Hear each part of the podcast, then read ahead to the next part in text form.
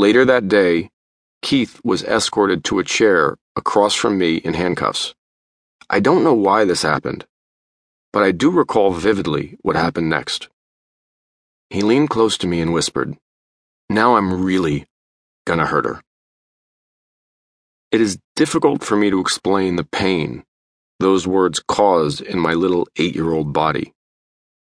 The degree of fear and guilt and worthlessness and hopelessness I felt. I caused it. And again, I would be unable to stop it. Adults who are engaging in the violence don't talk about it for obvious reasons. Bystanders who are aware it is happening don't talk about it because it is none of their business. Besides the general silence, there's also a scarcity of resources available for children who are living with domestic violence currently, or for the adults who did. Fear and uncertainty also prevent them from doing the one thing that all research points to as the key step towards reaching their full potential sharing what happened with another. Communicating our experiences helps us better understand what actually happened and its true significance, enabling us to gain an independent perspective from others. If there's no awareness and no sharing, how can we truly understand what we experienced? As Norman Doidge, a renowned psychoanalyst, explains, once we can understand and recognize the memory, we can file it as a past event and therefore rewire the brain to not pull it back up at any given moment. For the billion people globally who lived with domestic violence in childhood, and for the millions of children experiencing it now, this lack of awareness maintains the shame and isolation, prevents many from finding the help they need, and perpetuates the cycle of violence. Studies have shown, for example, that simply knowing the traumatic effects of violence on children creates a strong motivation for abusive parents to stop. Many parents and caregivers in these situations simply have no idea of the far reaching impact of their action or inaction. Even the language used in all the research on this topic manages to lessen the public's already limited awareness. The studies and surveys use terms like witness to describe those who have spent their early years living in these homes. What a weak word.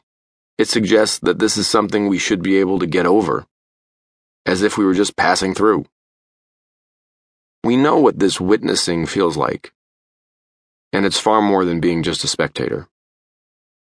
It's that kind of bad branding choosing words that not only don't resonate, but minimize the true impact that keeps this issue deep in the shadows.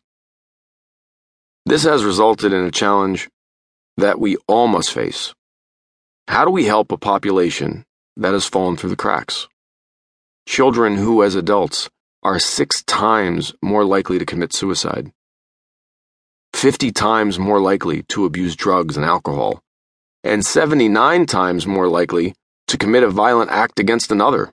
These are bright, creative, intelligent souls who grow to be adults who unfortunately never got to know their true selves, who feel more bad than good each day, but don't know why.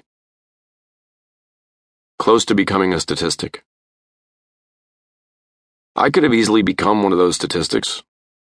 Although I'm the first person in four generations in my family not to go to prison, I came close to repeating that pattern on any number of occasions, and only now do I believe I am each day making progress towards reaching my full potential. When I was 17, I bought my mother a new car with the money I'd been making hustling jewelry. I just moved out of the house, and buying the car was my way of taking care of her. But I had a condition. I didn't want to ever see Keith there again. And she agreed. A couple of days later, I spotted his car in front of the house.